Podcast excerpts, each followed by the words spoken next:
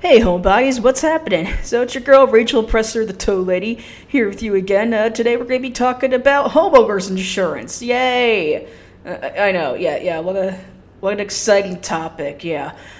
but I'm going to try and make it as fun as I can. Um, a lot of people, you know, who may be uh, looking into buying an apartment, you know, because you don't you don't want to do all the shit you know that comes with the house. I mean, I mean, I, I definitely don't. It it appealed to me for like maybe like about two seconds, but then yeah, after I just saw like you know all like the constant bills you know that come with you know owning an actual house, and then you know yeah you got to like give up your weekends you know, to go do yard work, and then and then this gets busted, and then this thing stops working, and then you're gonna get a bill for this, and then oh shit, the property taxes are like more than uh my rent. Um, yeah, screw that. Um, buying I don't know buying an apartment was the best decision you know that I made, and uh, I think I think a lot of you know people, especially among the you know millennial set that's actually able to buy a home, though we're also looking towards apartments because yeah, you can get a lot of your time back. You don't have to maintain as much space, and yeah, like a lot of people, you know, yeah, will like tell us like, oh, like why are you gonna do that? You basically have to keep paying rent with those maintenance fees yeah, well, I'm the one, you know, sitting on my ass, you know, playing video games, having hot cocoa when it's snowing outside. A maintenance man is out there with the snowblower, and I don't have to do shit. That's why I own an apartment, my dudes. And yeah, and so you may be wondering, um, do I still have to buy homeowners insurance? You know, despite all that, and the answer is yes. Uh, you should get homeowners insurance even if you own an apartment and not a house. Um, yeah, you definitely don't want to skimp out on this, even if it may be tempting, because you'll be thinking, hey, doesn't, you know, the condo or the co op, if you're a masochist and bought co op, God help you, um, they all come, you know, yeah, with a blanket insurance policy. And let me tell you, it's not, it's not enough. It's just not enough. Um, because shit can and will happen even just within your four walls you know someone you know can still get injured uh, or like natural disasters you know can just indiscriminately strike. And especially nowadays climate change is real. And yeah you definitely don't want to you know be left out in the cold literally you know with no place to live. A whole bunch of you know your shit got burned or it got you know waterlogged or whatever depending on what happened um, you definitely want to have the security of homeowners insurance. And so, I mean, when I, when I, you know, when I did my particular research on this, the Insurance Information Institute had tons and tons of really detailed, you know, and elaborate, you know, pieces of information, you know, based on regions and, you know, on casualty claims and, and so on.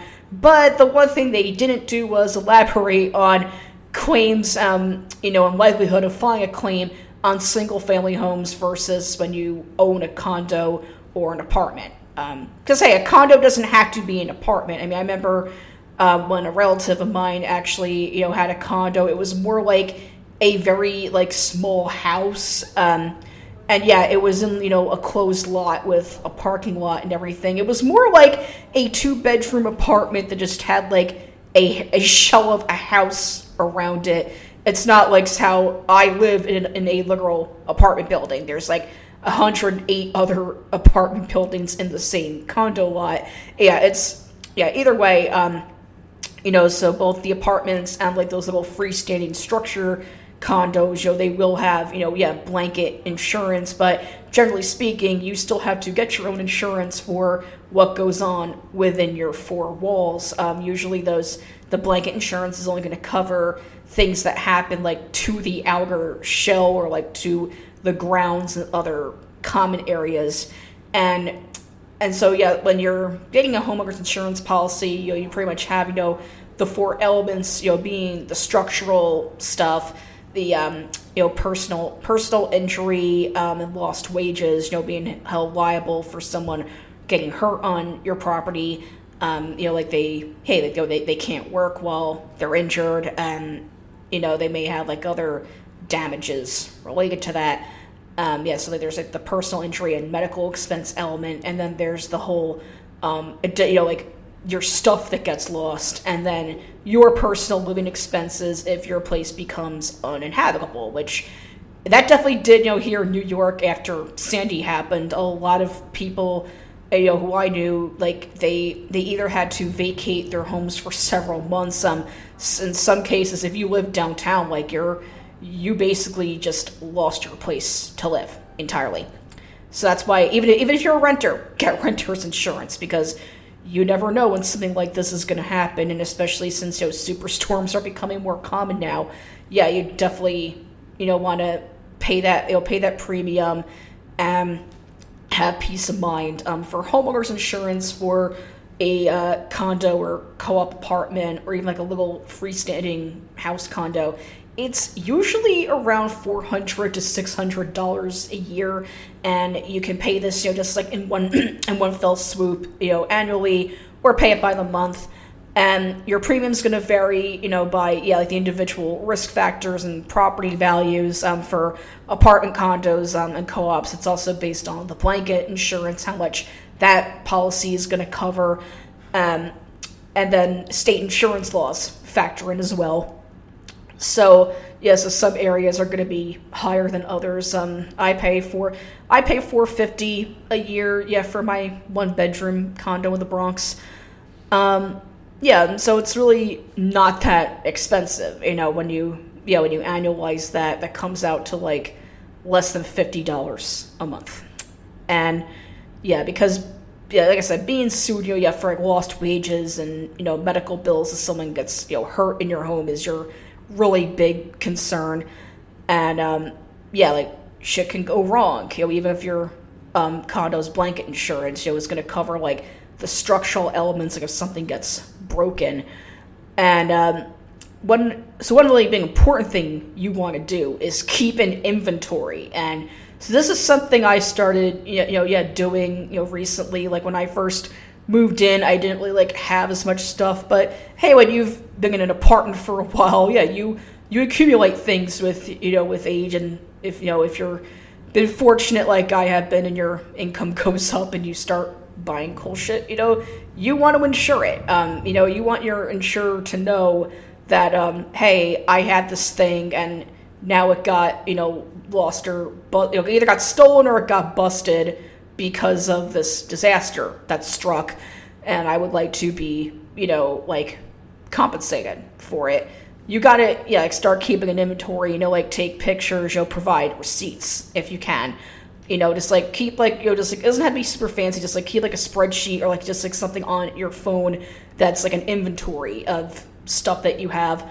Because yeah, even apartments can accumulate a, a lot of shit, and uh, stuff is expensive to replace. You know, it it does like you just like don't realize it until you've like lost everything or like maybe you've had a horrible situation you've had to you know escape from like an abusive family member or spouse and you know you're riding away with just like the shirt on your back and then it, it hits you that like oh wow like hey hey yeah like buying new clothes like cookware you know things like that it's it's it's freaking expensive it's freaking expensive and so in this case like hey you're well off enough to own your place insure it. insure it. It's the last thing you want is that like another superstorm hits, you know, and um, or even accidents happen. Keep in mind, if you live in an apartment building, for better or worse, you're gonna have a lot more neighbors. Um, now, I'm lucky to have good neighbors in my building. I know some people who live, you know, in my complex. Um, like these two ladies I know from like my game development collective. Like they they live on like the opposite side of uh, my condo complex, and they got the nightmare neighbors from hell and are looking to leave because of said nightmare neighbors. And so that's the thing, you can't really predict who your neighbors are going to be. And this is true no matter where you go, but it is kind of more crucial in an apartment in an apartment building. And the reason for this is like there was a guy who I used to do some odd jobs for him like um way back like up in Yonkers and uh he had to live out of a hotel for a month because you know he was like pretty much just like you know like renting um part of part of a multi-family home. And the kids in like the house like that was adjoining it like the other unit of the multi-family i think it was just like two houses two okay however, however you define it. It was the two kids in the other end of the property. You know, they that one night they decided it'd be fun to go light the bed on fire, and yeah, dude was shit out of luck. You know, he had like he had no place to live for a while. Yeah, he had to live out of a, out of a hotel for a month, and so if you're going to be in a situation like that, do you want to pay for a hotel or for a sublet out of pocket, or do you want like Allstate or you know um, uh, whoever else is offering the money, you know, Cigna, whatever, whatever the fuck, like you want them to pay for it. You know that they, they, got money and you don't, um, or you don't, or you don't have as much.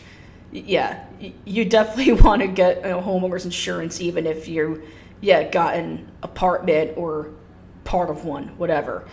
Oh, and then you also want to check for um, bundling discounts. So I get like yeah, eighteen thousand of these letters, you know, yeah, from like State Farm, from Allstate, and Sundry, and they're all useless to me because um, I, don't fucking drive, so I, I, I'm not buying a car. I don't need this, but they're always like, no, like, you know, t- turn to us now, bundle your bundle your homeowners insurance with your auto now, and I'm like. Well, I don't need it, but you might. I mean, mo- most people drive. I get that I'm not in the majority with this. So look into bundling. You know, if it, if their if their uh, auto insurance fits your needs, uh, yeah, go to town.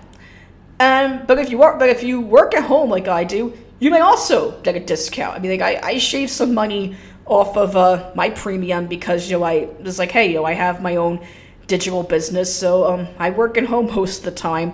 And well, your neighbors may, may look at you weird. They may ask if you have a job at all. This is something yet every person who works out of the home has to put up with, um, which I find hysterical given that I make so much more working for myself, like, yeah, out of the home or anywhere at the internet than any freaking job I ever held. and yet, I get like, I have been spoken to like I'm on welfare or, or, or like perpetually unemployed and just because people got these outdated ideas about how work is done. Yeah, well, the, the insurance company, though, totally loved it. They're like, yeah, we'll give you some money off. Um, yeah, same if you have any uh, security, you know, tell them about any security systems, either that, like, you buy out of pocket or that um, the condo or co op comes with.